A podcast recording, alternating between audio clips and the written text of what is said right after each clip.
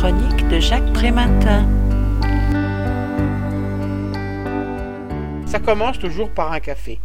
C'est l'histoire d'une rencontre entre d'un côté une animatrice d'atelier d'écriture et une graphiste, et de l'autre des allocataires du revenu de solidarité active. Les premières ont longuement regardé, écouté, et se sont imprégnées des témoignages qui leur étaient livrés.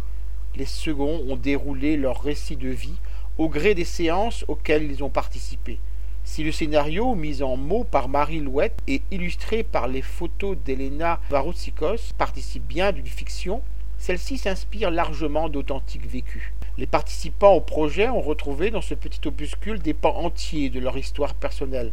Ce qui leur importait surtout, c'était de montrer combien ils existent avant tout comme des sujets ordinaires. Leur parcours ne fait pas d'eux des êtres à part, juste des citoyens frappés par les aléas de l'existence qui n'aspirent qu'à une chose, retrouver leur place. Voilà donc des destins qui s'entrecroisent ou cheminent en parallèle, des itinéraires à la fois banals et hors du commun qui s'égrènent en dix chapitres au fil des mois qui s'écoulent. C'est Jennifer qui se décide enfin à quitter un mari qui l'insulte et la rabaisse.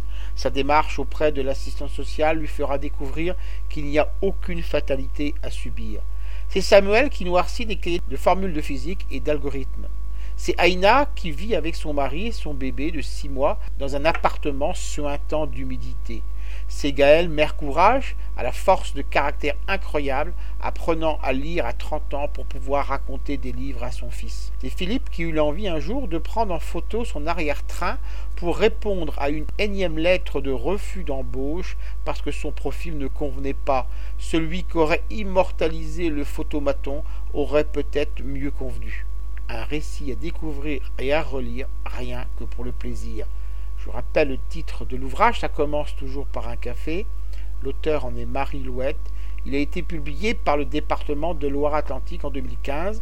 Vous pouvez retrouver le texte de cette critique dans le numéro cent soixante-dix-neuf. Le lien social est consultable sur le site du journal w w w point lien tiret social point com ou sur mon propre site w w w point trematin point com. Je vous dis à très bientôt.